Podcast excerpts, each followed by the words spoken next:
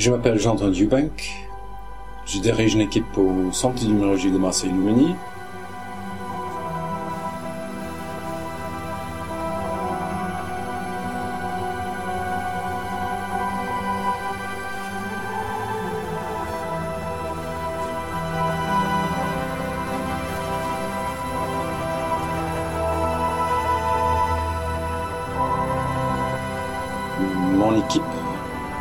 Focalise sur l'étude des interactions entre un animal, un petit nématode qui s'appelle Sinarabditis elegans, et des pathogènes. Et notre but, c'est d'essayer de comprendre comment cet organisme se défendre face aux infections.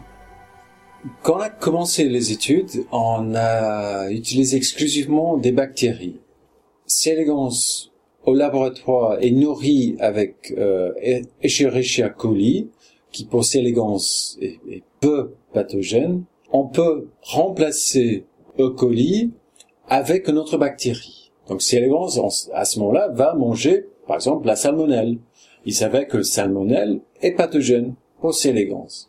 Donc les vers nourris sur la salmonelle vont mourir plus rapidement que les vers nourris sur coli.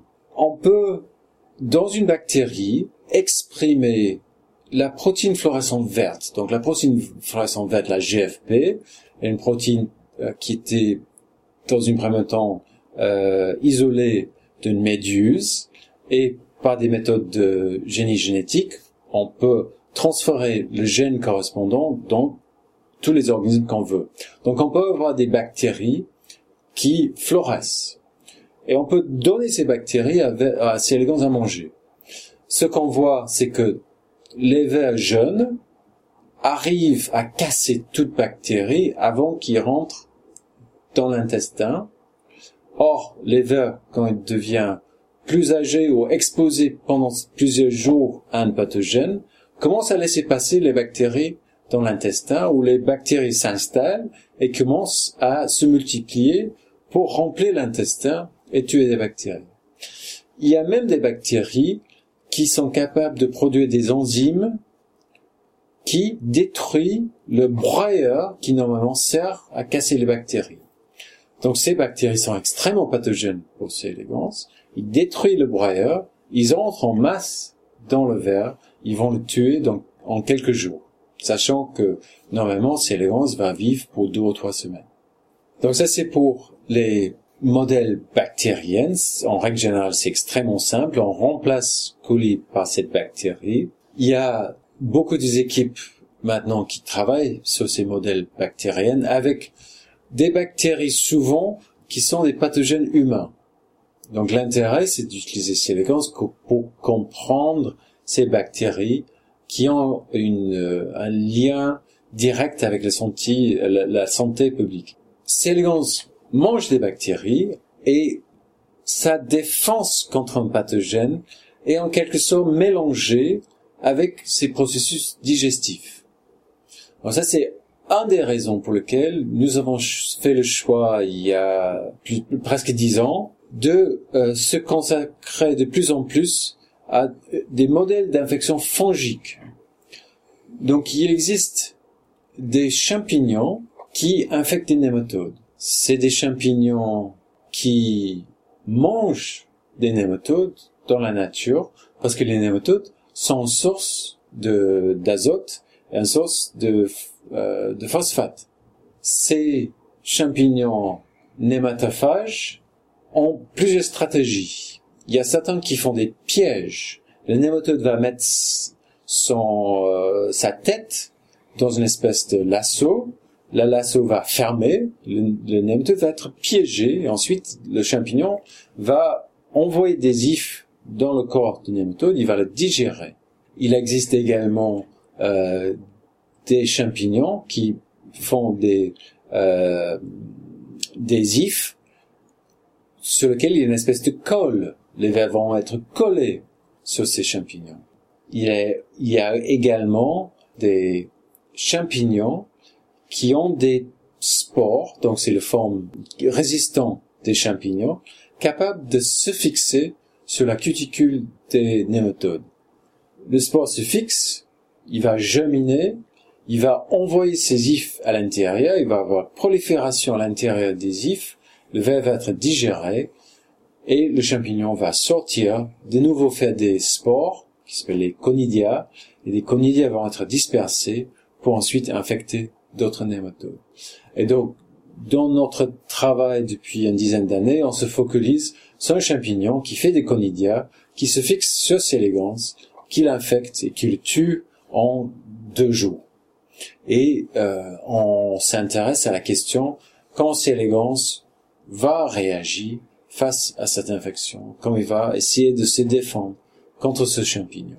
Sachant que le champignon et les nématodes ont eu une, histoire longue de coévolution, elle existe dans le même environnement depuis euh, des millions d'années, et donc on peut imaginer qu'il y a eu une bataille assez intense entre champignons avec ses méthodes d'attaque et nématodes avec ses mécanismes de défense qui maintenant a conduit à la mise en place d'un système de défense bien complexe chez Célégrans et c'est ça qu'on essaie de décortiquer.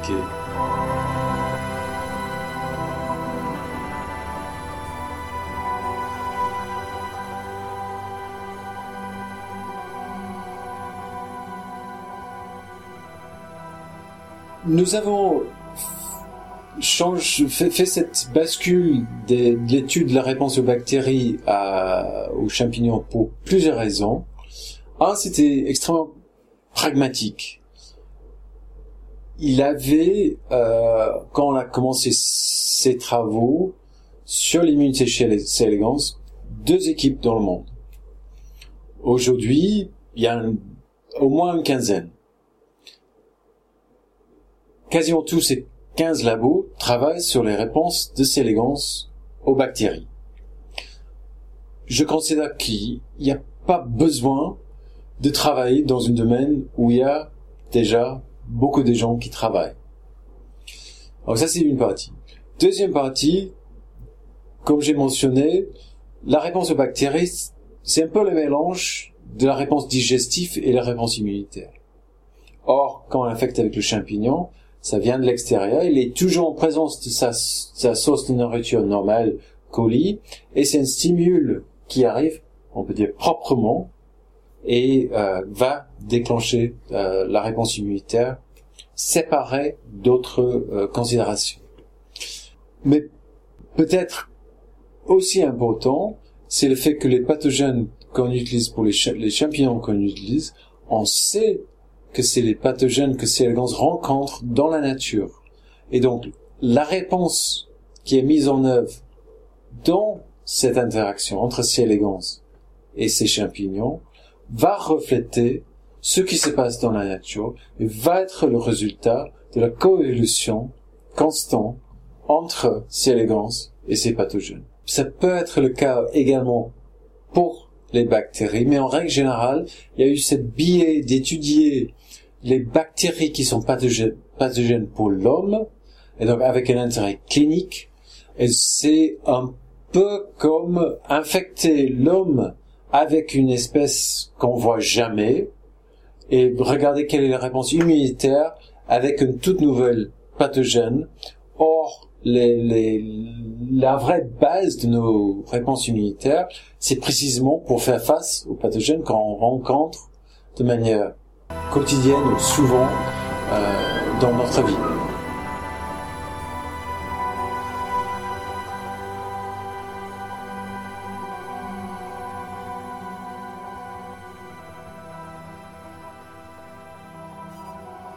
Commencé ces travaux, on avait très peu d'indications de système de défense de ces élégances. On a utilisé une technique euh, basée sur les puces à ADN qui permettre de mesurer au même temps l'expression de une grande nombre de gènes. Donc, on prend des vers non infectés, des vers infectés, on extrait, on fait une extraction de tous les ARN messagers et on fait une hybridisation de ces euh, ARN messagers qui ont été euh, marqués sur un puce ADN sur lequel il y a des sondes pour chacun des gènes du nématode. Ensuite, on fait une comparaison entre infecté et non infecté. On est capable donc de mesurer les niveaux de chaque gène et de dire que un certain nombre de gènes sont induits ou reprimés suite à l'infection. Quand on a fait ça, on a vu deux choses. Premièrement, que la réponse aux champignons était très différente à la réponse aux bactéries. Et deuxièmement, que au sein des gènes induits, il y avait une classe qui, qui sautait aux yeux, c'était des gènes qui codaient pour des petites, petites protéines, les peptides, qui, vu la structure, on avait l'air d'être des peptides antimicrobiens. Donc il existe chez toutes les espèces des peptides qui agissent directement contre les microbes. Globalement, ils marchent car les prokaryotes et les champignons possèdent des membranes qui ont une charge plus négative que les membranes des animaux et des plantes. Donc, les animaux et les plantes produisent des peptides qui sont cationiques, donc qui sont chargés positivement, qui se fixent préférentiellement sur les membranes des pathogènes, qui sont souvent capables de faire des trous, et en faisant des trous, sont capables de liser des pathogènes. Donc ces peptides antimicrobiens sont caractérisés euh, dans plein des espèces différentes. Ils ont un certain nombre de, caractéristiques. Et on a vu que les peptides prédits d'être codés par des gènes induits par l'infection avaient toutes les chances d'être des peptides antimicrobiens. On, on, on a essayé de faire la preuve. On a synthétisé un peptide.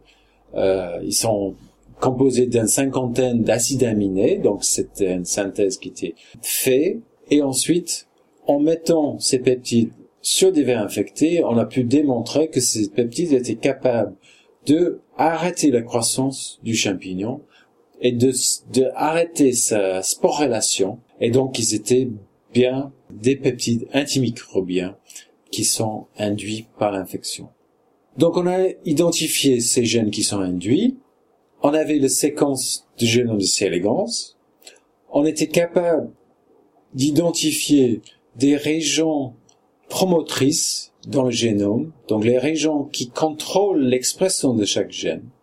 On était capable de prendre la région promotrice pour une peptide antimicrobien et de mettre le gène pour la GFP, la protéine fluorescence verte, sous la contrôle d'un de ces promoteurs et ensuite générer des vers transgéniques portant ce gène rapporteur.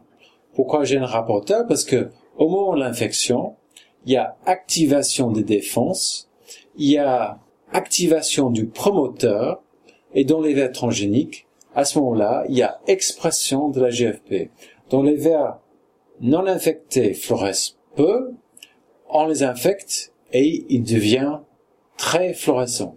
Et c'est une méthode qui était utilisée avec un grand succès chez la drosophile par une collaborateur Dominique Ferrandon dans l'équipe de, Jules Hoffman à Strasbourg. Et on a suivi la méthode et on a fait une euh, crible génétique. On a inactivé au hasard des gènes de C.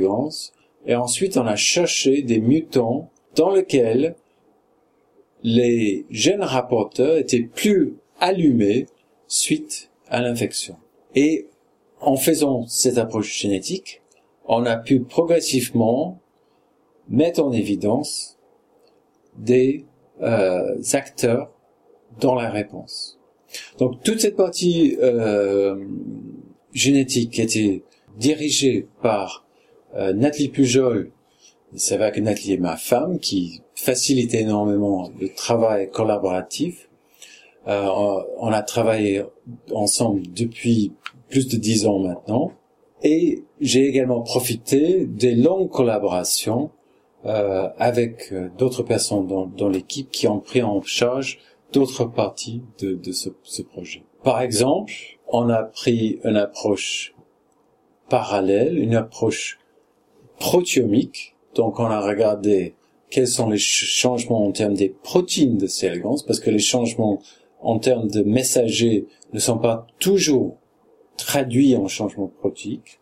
Et donc ça, c'est un travail euh, fait par Carl Couillot au laboratoire qui a euh, pu euh, démontrer qu'un certain nombre des protéines sont altérées suite à l'infection.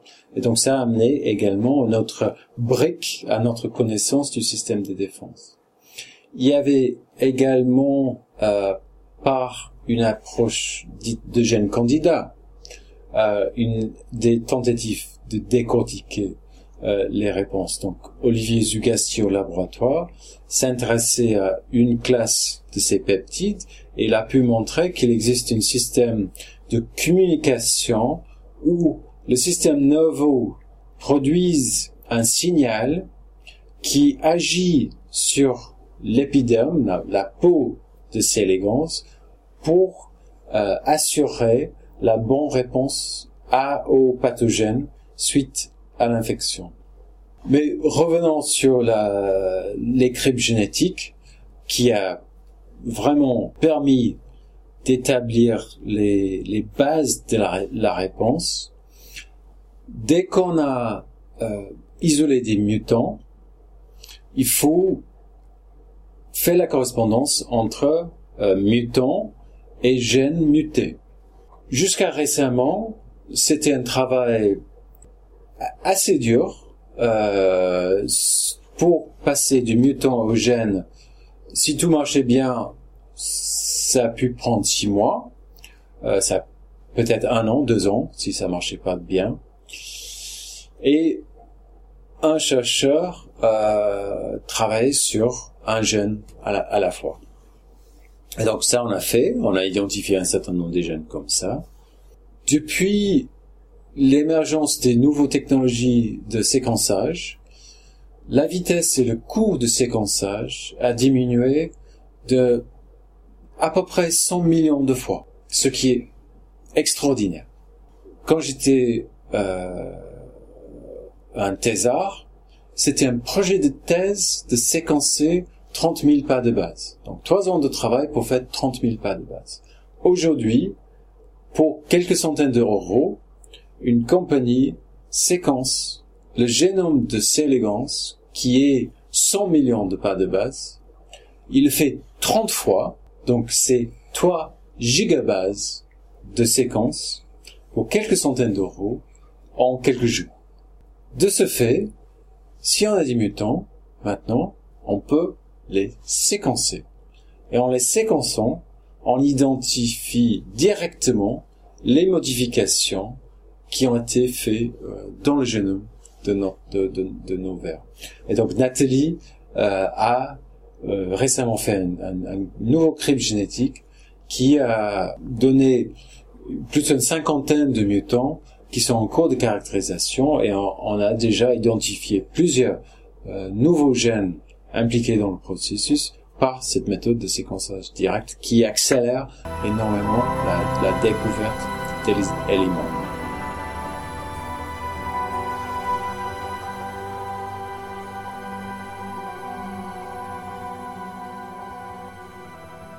En parallèle, pour identifier des gènes de défense, on a pris une autre stratégie qui est appelée la génétique reverse. Il s'avère que si on introduit dans les cellules des ARN double brin correspondant à une ARN messager, il y a un mécanisme dans la cellule pour détruire l'ARN messager correspondant. ARN interférence mise en évidence vraiment pour la première fois chez Célégans. Donc c'est les travaux chez Célégans qui, qui a démontré ça. Chez Célégans, contrairement aux, plusieurs autres espèces, il suffit que les vers mangent la reine de bleu brun pour avoir cet effet. Parce que les, cellules de l'intestin possèdent un transporteur qui prend en charge la reine de bleu brun, qui vont le transporter dans la cellule, et ensuite on va avoir l'effet de cette inactivation, car il y a également un transport de ces ARN interférents dans toutes les cellules de l'organisme. Nous disposons au laboratoire d'une banque des bactéries où chaque bactérie produise un ARN double brun, un ARN interférent correspondant à chacun des gènes de C. élégance, ou quasiment tous les gènes de C. élégance. Donc on a une banque combinée de plus de 18 000 bactéries qui couvrent 95% de génome de C. élégance. Donc, on prend une bactérie, on nous donne la C. élégance à manger, il va avoir l'inactivation du gène correspondant. Les vers qui mangent ces bactéries sont les vers qui portent notre gène rapporteur. On infecte ces vers. Si le gène, il est inactivé, n'a pas de rôle dans la défense, on va voir l'induction de la fluorescence qu'on a dans la situation normale. Si, par contre, c'est un gène qui est essentiel pour la réponse, à n'importe quel niveau, la reconnaissance, la transmission du signal, l'expression des gènes, on va plus avoir les vers fluorescents suite à l'infection. Donc c'est une méthode simple pour identifier ça. Olivier Zugasti et, Jérôme Boulung ont investi énormément d'efforts avec une étudiante en thèse, Barbara Scribon, pour mettre en place un système de criblage automatique où on a un robot qui va distribuer des clones différents dans des plaques. Donc c'est euh, un, support où on peut cultiver les vers. C'est euh, deux fois la taille d'un iPhone et dans euh, cette plaque il y a 96 puits.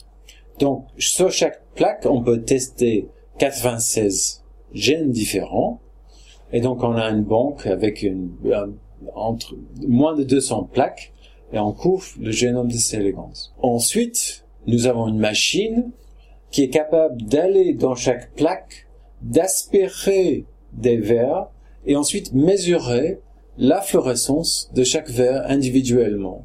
Donc on a un résultat quantitatif qui nous disent que sur les 18 500 gènes testés, nous avons 360 qui en effet euh, robuste sur la réponse à l'infection. Et donc en prenant ces deux approches complémentaires, l'approche génétique directe et l'approche génétique reverse, on a pu dresser une liste assez complète des gènes qui sont requises pour la réponse. Ensuite, il y a la partie qui est le plus difficile. C'est de savoir quel est le rôle de chacun de ces gènes de défense. Dans certains cas, les gènes qu'on a identifiés sont déjà connus soit chez C. elegans parce qu'ils ont un rôle dans une autre fonction physiologique, soit parce qu'ils étaient démontrés à un rôle dans un autre organisme, ils étaient déjà l'objet d'une étude. Si c'est le cas, ça nous aide énormément. Et aujourd'hui, on est confronté par le fait que énormément des gènes qu'on a identifiés, soit sont spécifiques à C. elegans, soit sont spécifiques aux nématodes, soit s'ils sont conservés, ont jamais été l'objet d'études dans aucune espèce. Et donc maintenant, on a un travail d'essai de comprendre comment ces, gènes sont fonctionnés. Donc on peut poser la question pourquoi on trouve des gènes qui sont spécifiques à ces élégances. Et ça, je pense que c'est ça reflète la, la force qui exerce l'infection parce qu'en effet, la, la capacité de se défendre se traduit en la capacité de reproduire, avoir une descendance. Si on ne peut pas se défendre, l'espèce va mourir. Et comme je vous ai dit, sans doute, ces élégances étaient en présence des champignons depuis des millions d'années. Et donc, il a dû, il a pu développer ses propres mécanismes de défense. Et donc, ce qu'on trouve chez ces élégances, il y a une partie qui est commune aux espèces, mais une grande partie, et ça reflète la force de la sélection, qui est spécifique à ces élégances. Et en quelque sorte, on voit l'évolution en route euh, à travers ces, ces, études. Donc nos études avec ces élégances va nous donner des informations sur comment un organisme se défend, il va donner des informations sur les mécanismes de ces élégances qui pourraient ou pourraient pas être directement applicable aux autres espèces.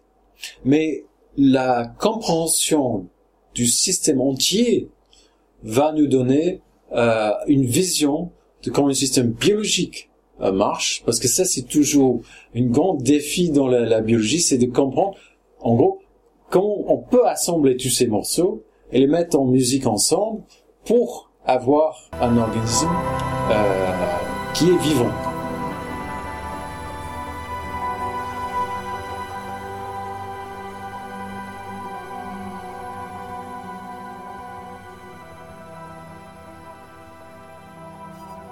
dès qu'on a une, liste des gènes qui sont impliqués dans les défenses, comme on a actuellement, il y a deux choses à faire. La première, c'est de définir quels sont les gènes qui interviennent à chaque niveau dans les réponses. pour ça, je veux dire que euh, il y a des cascades de signalisation.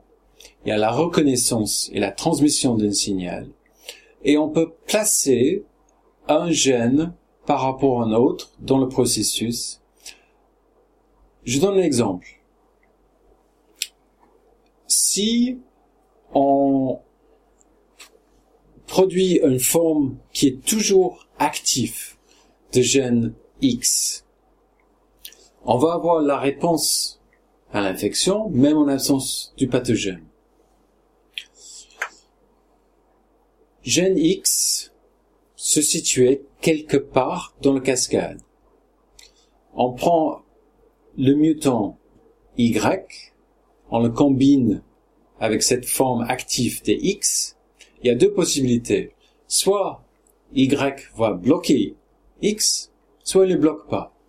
S'il bloque X, ça veut dire qu'il intervient plus bas dans la cascade. S'il ne bloque pas, soit il est en amont, soit il est parallèle. Et donc, en faisant des essais combinatoriels, on peut établir ces, cet ordre épistatique et placer des éléments dans la cascade. L'autre partie qu'on doit faire, ce qui est le, plus dur s'il n'y a aucune information, c'est établir la fonction de ces gènes. Donc on a, dans le premier lieu, on a la séquence, donc des fois, le séquence est suffisant pour donner euh, une petite idée aux fonctions. Par exemple, il y a des enzymes qui sont caractérisées par une structure très particulière. Il y a des kinases qui sont responsables pour la phosphorylation d'autres protéines. Et cette phosphorylation, souvent, est une marque qui déclenche une réaction. Et donc, on peut identifier simplement en regardant dans la séquence que gène Z correspondent à une kinase. Et donc ça va nous aider dans notre compréhension. On peut voir si un gène est un code pour une protéine prédit d'être dans le cytoplasme, dans le noyau, à la membrane, et ça également, ça va nous aider. On peut également être dans la situation où un gène, même si c'est assez spécifique, assez élégance, fait partie d'une grande famille, et cette grande famille euh, a été caractérisée d'une certaine manière. On a précisément ce cas en ce moment où on a chez Elegans une gène qui code pour une protéine d'une famille des transporteurs. Donc par sa structure, on sait que c'est un transporteur, mais pour l'instant, on ne sait pas ce qu'il transporte. Et donc on fait des tests en ajoutant des substrats différents, des molécules différentes, pour voir si on peut trouver une molécule qui est le substrat de ce transporteur, parce qu'on considère que ce substrat doit déclencher la réponse immunitaire. Ces travaux également, par cette approche génétique et par l'utilisation des gènes rapporteurs, on a pu mettre en évidence le fait que la réponse à l'infection comporte deux parties. Une partie, c'est la reconnaissance et la réponse au pathogène, et l'autre partie, c'est une réponse aux conséquences de l'infection. Au moment que le champignon entre dans ces élégances, il va fait un trou. Et on a pu démontrer que le simple fait de faire un trou dans ces légances va déclencher une partie de ces défenses. On peut imaginer que c'est une mesure prophylactique de ces légances pour se protéger dans le cas où il y a, après une blessure, une infection qui suit. Dans les gènes que nous avons identifiés, il y a des gènes qui sont requis pour répondre à la blessure et il y a des gènes qui sont responsables pour répondre à l'infection. Et il y a des gènes qui sont requis aux deux. Et donc, comme on a des stimules différents et comme on a des méthodes d'analyse épistatique, on peut ordonner ces gènes dans un réseau de contrôle qui est nécessaire pour la réponse à l'infection.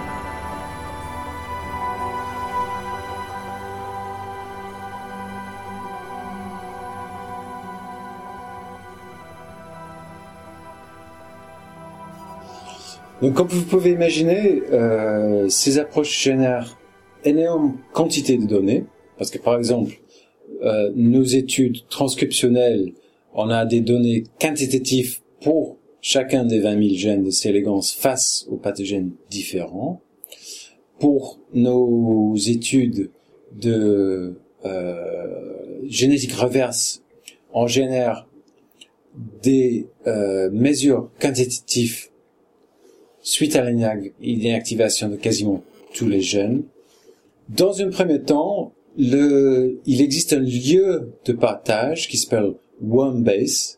C'est la base de données pour la communauté C. Donc c'est une base de données qui a été développée assez tôt par Richard Durbin en Angleterre et Jean Terimig à Montpellier. Et en fait, c'était le premier base de données objet orienté. Les bases Oracle d'aujourd'hui sont tous objets orientés. Euh, c'était ce base de données STB qui était le toute première base de données objet orienté. Petite parenthèse, c'est intéressant de noter que les recherches avec C. en fait, ont conduit à énormément d'avancées technologiques. Euh, la, la microscopie confocale à balayage était mise en place, développée pour étudier euh, l'embryogenèse de C. par John White et collaborateurs à Cambridge. Euh, les le séquençage de génome humain aura jamais eu lieu s'il n'y a pas eu le séquençage de génome de Célégance. Et il y a également toutes les avancées, euh, avancées biologiques qui, qui, ont été associées avec Célégance. Mais euh, revenons à STB. Et donc STB est devenu OneBase.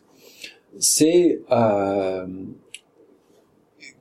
combine des informations bibliographiques donc il y a des annotateurs qui vont lire tous les articles qui sortent, qui concernent ces élégances et intégrer les informations dans la base de données. Cette base de données qui est structurée autour des gènes. Donc le, point de départ dans la base de données, c'est chacun des 20 000 gènes de ces élégances. Et associé avec chaque gène, on a des informations bibliographiques, on a des informations structurales, on a des informations génétiques, on a des informations des interactions physiques et génétiques, et on a euh, également des informations concernant l'expression de ces gènes dans des conditions différentes. Dans le cas des études d'expression, nos travaux sont faits en collaboration avec une consortium qui s'appelle Modern Code, qui a pris euh, la décision que même avant publication, toutes les données qui sont générées doivent être rendues publiques. Donc, dès qu'on fait une expérience avec Modern Code, les informations sont mises online et sont disponibles pour la communauté scientifique.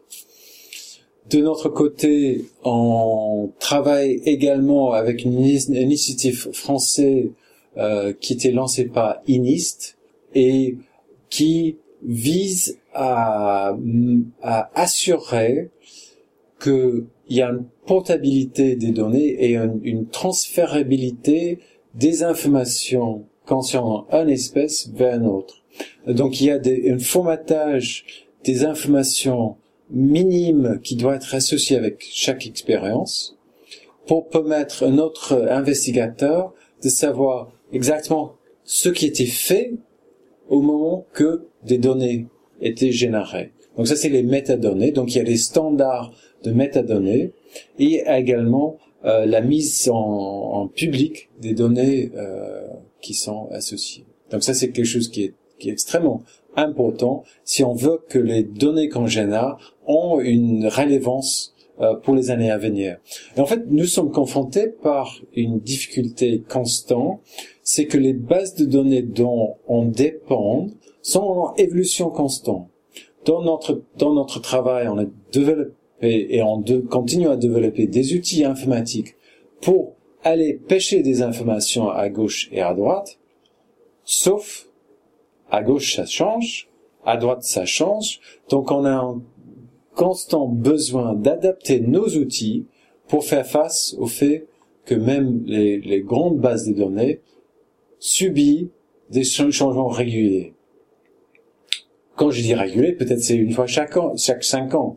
Mais je ne sais pas si on peut accepter qu'on va oublier tout ce qui était par, euh, pas dans les cinq années précédentes. Euh, c'est le même problème que, que tout le monde connaît quand euh, Microsoft met en place une nouvelle version de, de PowerPoint et euh, on n'a plus la possibilité d'ouvrir des PowerPoint de 98. Pour Elegance, il existe un centre de, stockage de souches qui est localisé aux États-Unis. Chaque fois qu'on publie un article et on utilise une souche, on génère une souche, on génère un mutant, on est censé euh, donner cette souche à cette collection qui s'appelle le CGC, et le CGC ensuite se charge à distribuer ces souches à tout euh, qui le demande. Ah, donc ça permet euh, l'accès à toutes les ressources qui sont publiées. Pour les autres réactifs, en règle générale, euh, ça se fait par, par email. On va envoyer un message à un collaborateur en disant voilà, j'ai lu votre article et je trouvais que cette réactif pourrait être euh, intéressant pour nos propres recherches. Et en règle générale, il l'envoie tout de suite euh, sans frais.